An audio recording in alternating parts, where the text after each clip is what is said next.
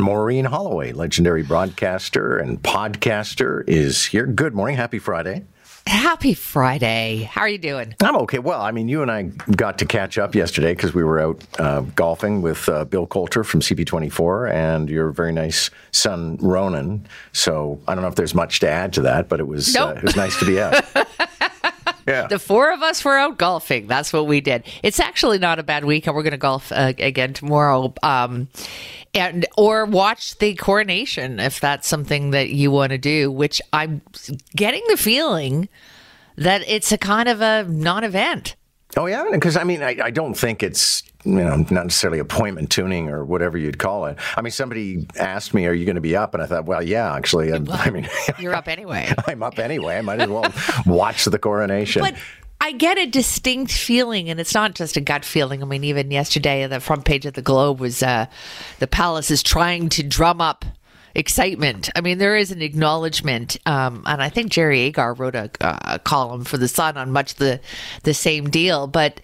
It's not. Maybe we're just overloaded from royal pageantry with the recent funerals of the well, Prince Philip and certainly the Queen. But you know, it's just not the big deal. Some might hope. There's uh, sixty percent of Brits themselves say they don't care. Wow. So, but I mean, there are the diehards, they're the royalists on the, this side of the pond and that that are, you know, going to get up early and make scones and and you know get out their commemorative tea towels and and and that that'll always be there. But I really feel I don't know maybe it's the royal family drama with Prince Harry attending, but Meghan Markle not, and Prince Andrew being a creeper and all that. But an ongoing resistance to to Camilla getting the title that maybe once should have gone to Diana and. But I just there's the sense that also the monarchy itself is mm-hmm. it how relevant is it and and and then another thing Brexit the you know the UK as a whole has lost a significant amount of economic power so I think that all plays into it. Um, I do know there's a concert on Sunday, a commemorative Sunday uh, uh, concert for the coronation, and all sorts of people have turned it down, like Elton John, who's always been like, practically a member of the royal family. Adele said no. Harry Styles said no. Lionel Richie said yes. Yes, Um, but uh, yeah, it's just uh, the feeling it's not. It's an old guy in a golden carriage getting a crown to a kingdom that may not matter that much. And I know that we have listeners who are going to oh, say, I know. I'm going to get the text. Treason! Treason! Well, no, send those. How dare you? Send send them all directly to me. Actually, they'll probably send me a telegram to complain. yeah. Stop. I have to say, like, you know, I'll just look at Charles. I'll look at video of him in the robes because they've been doing the dress rehearsals, and it Yes. just seems like a production of the Pirates of Penzance. It does. Well, that, but that's one of the things, and and, and here I am. I'm going to contradict myself because I quite like the spectacle. Me too. I like the pageantry, and I like the history, and you know the and the crown jewels, and the and the and the the choirs, and I mean that's fun to watch. Does it have any real meaning for us, especially Canadians at this point in their lives? Maybe not, but it's it's a spectacle. It's Yeah. it's, it, it's a parade. But there are aspects to it. I have to say, the magic is gone, and so Yeah. you know, when they hand him the scepter, it's like here's your magic stick. it's the big diamond on the end. and uh, let me anoint you with oil. Like, what are you being anointed? There's still that, you know, that's the Archbishop of Canterbury who who anoints him. So there's still the religious aspect that the king is is, is God's chosen one. Yeah. So And yeah, not so put really that in your immortal. pipe. And not really immortal. There's the, there's the vestiges of that, and it seems kind of quaint in this day and age. But anyway, if this is your thing, Yeah. enjoy your scones. Well, exactly. It's just another reality show. Just with a, very expensive one. Yes. So it's Cinco de Mayo. Uh, it was funny. Joe Cristiano and I stepped out of our headquarters yesterday, and in the parking lot, people were in full-on Mexican celebratory party regalia. And I'm not sure what was going on, but I thought, I guess that's Cinco de Mayo. Yes, that's okay. We've got May the Fourth. That's done. That Yes. was just, that was the uh, the uh, oh god, Star Wars. I always get Star Trek, Star Wars. My husband gets so mad at me.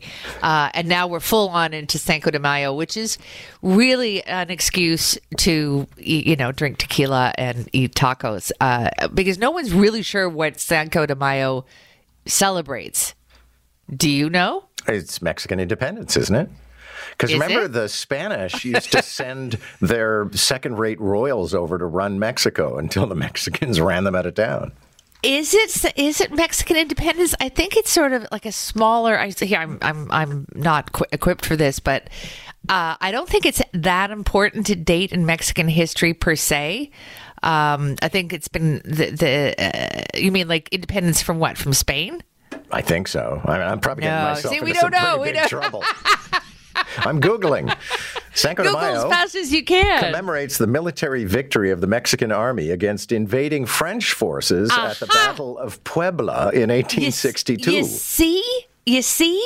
It's not really that big a deal historically. I mean, with all due respect to the Mexicans and, and the French Yeah. who lost, but it's really something that's been seized upon as a celebration of Mexican culture. So, Yeah. but by all means, enjoy your margarita. Oh, I know exactly. I mean, I'm looking at a headline from the Washington Post that says Cinco de Mayo is not a Mexican holiday; it's an American one. so, I mean, let's face it. it yeah, it, we can trivialize anything, can't we? So it's uh, some battle from what I do. 1862, and we put on big hats. with pom poms and do the hat dance. Sure. So I was telling you yesterday about uh, I went to Greensboro for a family wedding, and one of the things that is preserved in downtown Greensboro is the Woolworths counter where they had the very first sit-in, where black Your people whole- would go and demand service, and oh, actually they never demanded, would ask for service, they Would wouldn't ask get it. service. And I just, uh, you know, what I'm, I'm in this small American town in North Carolina, and I'm having this transcendent moment. Well, this is the you were telling me a bit about it yesterday, and you also stayed in a Green Book uh, uh, hotel, and it's just sort of walked into a, uh, a slice of history. And and I, I I I had told you I'd gone to to uh, Detroit the weekend before uh, to get my Nexus card and spent the weekend there and had a wonderful time.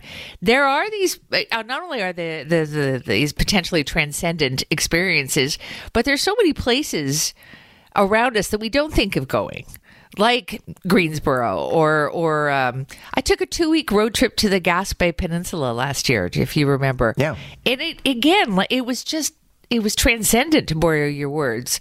Um, you know, you don't always have to go to New York. Uh, there are so many really cool places that aren't aren't like a like a maybe a two hour flight or a five hour drive away. Um, because Detroit for me was like a, a, a- an amazing weekend. We had a fabulous time. The Ford Museum blew my mind. Uh, so did the Detroit Institute of the Arts. Detroit itself was either spectacularly beautiful, right next to you know buildings with with wind smashed windows and collapsed roofs.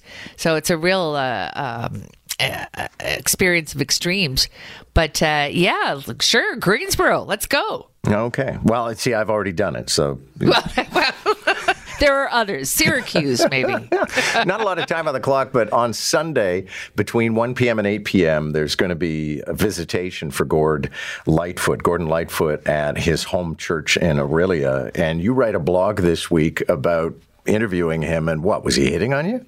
I don't know. Looking back on that, probably. I mean, I remember. So I think I was in my early mid twenties when I interviewed him. He was like late forties, and of course, I thought he was decrepit.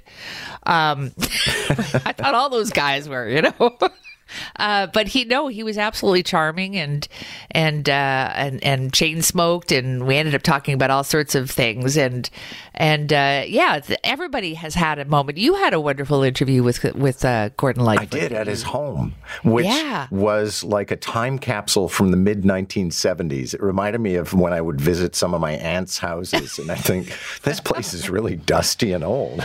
Well, you know, that's there's a whole generation there. You know, Joni Mitchell and Bob Dylan. Yeah. They're all in their 80s, and and so you know, this is going to be not to end on a really dour note, but this is that a generation is moving on, Well, death comes to all men. Uh, thanks, Mo. and women. Have a great weekend. you too. Maureen Holloway, her podcast with Wendy Mesley is called Women of Ill Repute.